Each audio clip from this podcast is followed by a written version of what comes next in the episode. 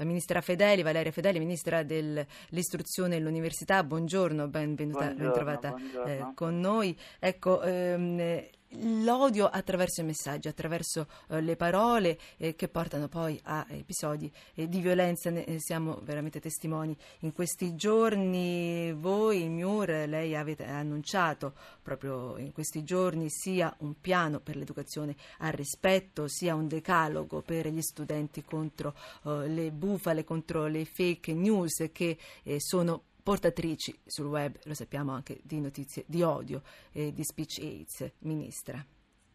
Ma guardi, la prima cosa che mi permette di, di dire che eh, questo tema andrebbe fatto riflettere innanzitutto agli adulti, perché cosa portano i ragazzi dentro alla loro quotidianità?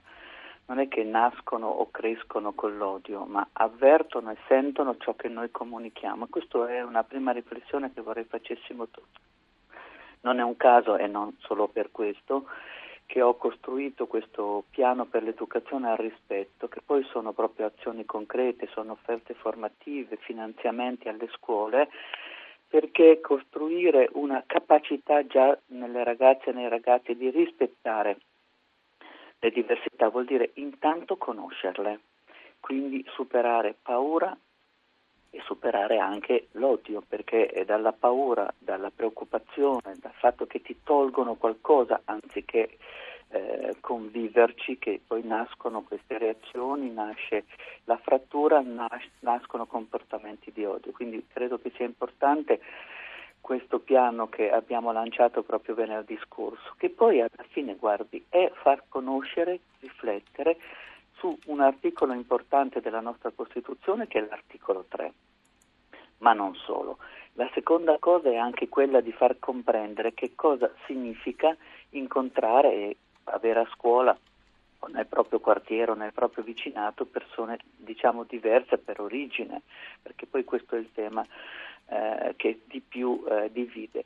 E proprio per quello abbiamo anche inserito quella che lei ha richiamato, la capacità di stare anche sul web e per questo abbiamo fatto sì anche l'ultima intesa con la Presidente della Camera per fare questo esercizio contro le bufale che è un altro elemento importante perché anche sugli immigrati e sulle persone che vengono da paesi diversi si raccontano storie che non sono vere.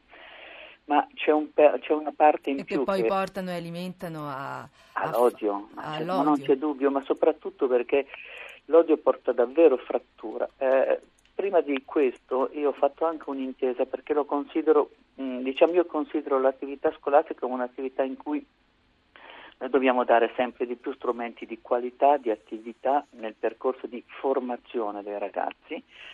E ho fatto questa intesa con, si chiama il manifesto della comunicazione non ostile, che è fatto di dieci punti che non sono della, eh, diciamo dei precetti, ma sono delle riflessioni che inducono i ragazzi a pensare anche nell'uso del digitale, perché questo tra l'altro è un elemento che eh, aumenta, se vuole, eh, diciamo così, le campagne di odio, non in sé lo strumento, ma il come viene utilizzato senza responsabilità, senza consapevolezza, senza anche conoscenza degli effetti che avvengono quando dei ragazzi pensano che digitando qualcosa o filmando qualcosa, come abbiamo visto per Mirandola, poi la cosa ecco, Mirandola finire... lo ricordiamo, un eh, ragazzino che ha lanciato un cestino contro l'insegnante. L'insegnante, tra ecco. l'altro diciamo non era il primo episodio, lì tra, anche qui Guardi, nella scuola ci sono docenti, presidi, corpo insegnanti in generale, ma tutto il personale della scuola che da anni,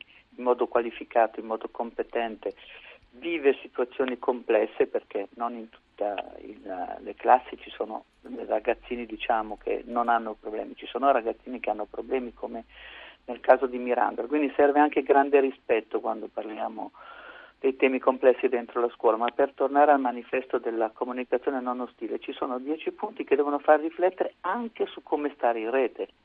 Uno di questi, glielo dico, è virtuale e reale, per esempio questa istruzione, questa educazione ad utilizzare la rete fa parte della campagna contro l'odio, perché molto spesso i ragazzi pensano che digitando sulla tastiera ci sia anonimato e quindi aumentano anche in termini virali, sia perché mettono loro delle parole o degli insulti o delle espressioni molto violente verso qualcuno o anche verso i propri compagni, oppure anche semplicemente cliccando una mi piace su uh, temi, conoscenze, informazioni che non sono reali. Ecco, noi abbiamo bisogno di dare tutti questi strumenti di responsabilità e di conoscenza ai nostri ragazzi, ma glielo ripeto, noi abbiamo bisogno anche di coinvolgere il mondo degli adulti. Ecco, il mondo degli adulti, le, lei faceva riferimento al caso di Mirandola di questa mattina sui giornali anche un altro episodio di un bambino di nove anni che ha fatto il saluto fascista in una scuola romana per dire che questo è il segno distintivo del suo essere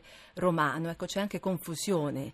Eh, esattamente, c'è confusione, ma eh, anche qui eh, non, non, difendo a prescindere i ragazzi perché penso che appunto bisogna fare moltissimo e sempre di più nelle scuole, però questo significa che c'è un livello di informazione che è totalmente deformata.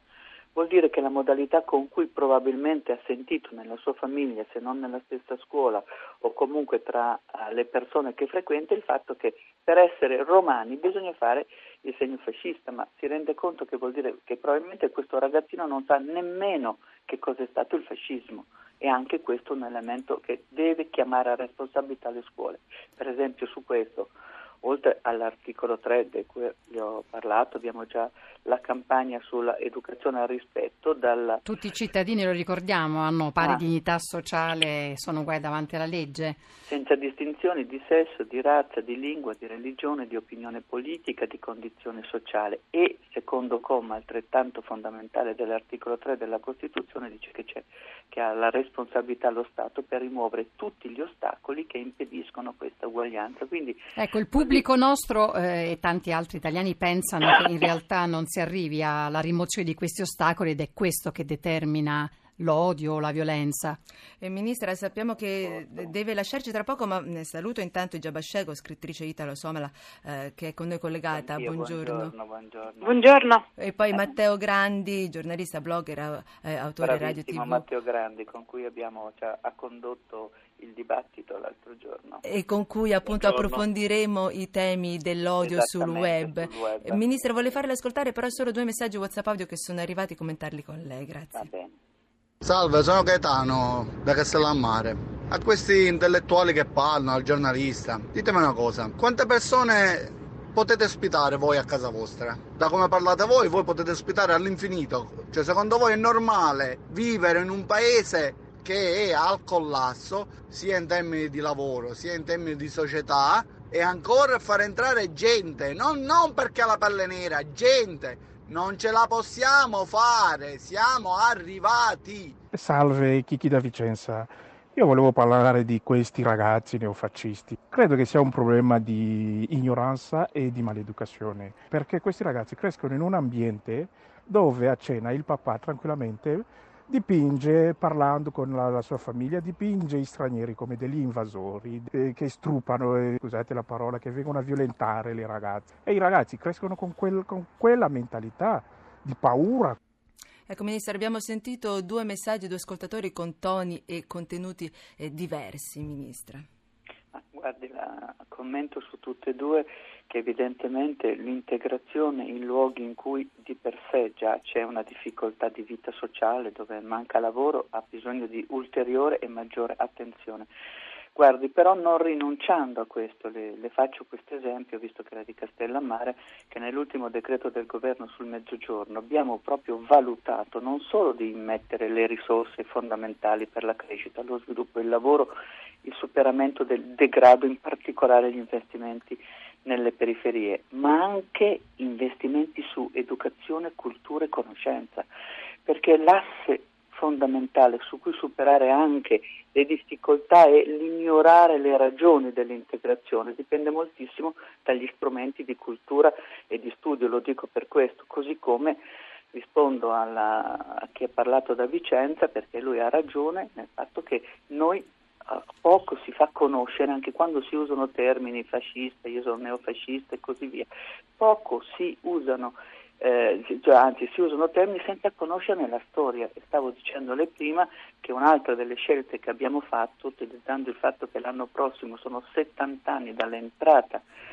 in vigore della nostra Costituzione, e io la manderò in tutte le scuole, ma non solo come testo da leggere, ma come dibattito e conoscenza delle nostre madri e dei nostri padri costituenti per far comprendere che i principi fondativi della convivenza nascono esattamente dalla resistenza che ha superato il fascismo con quello che ha significato il fascismo, che questa parte della conoscenza della nostra storia, delle ragioni della nostra storia, dei nostri percorsi sono fondamentali perché meno si conosce la nostra storia, più secondo me ci sono muri, barriere che si creano e ovviamente più conflitto e meno capacità di costruire una cittadinanza democratica e positiva tra diversi, perché poi alla fine, guardi, si comincia col tema eh, del, del, razzismo, ma il razzismo ha la stessa profonda radice dell'odio verso le donne, quindi della violenza verso le donne, verso gli omosessuali o verso qualunque persona che è diversa. In realtà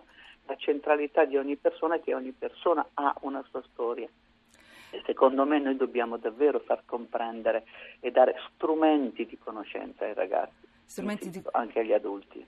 Ha ragione Ministra Fedele, il Ministro dell'Istruzione, la ringraziamo per essere stata con noi. Eh, grazie e buon lavoro. Grazie a voi e saluto tutti.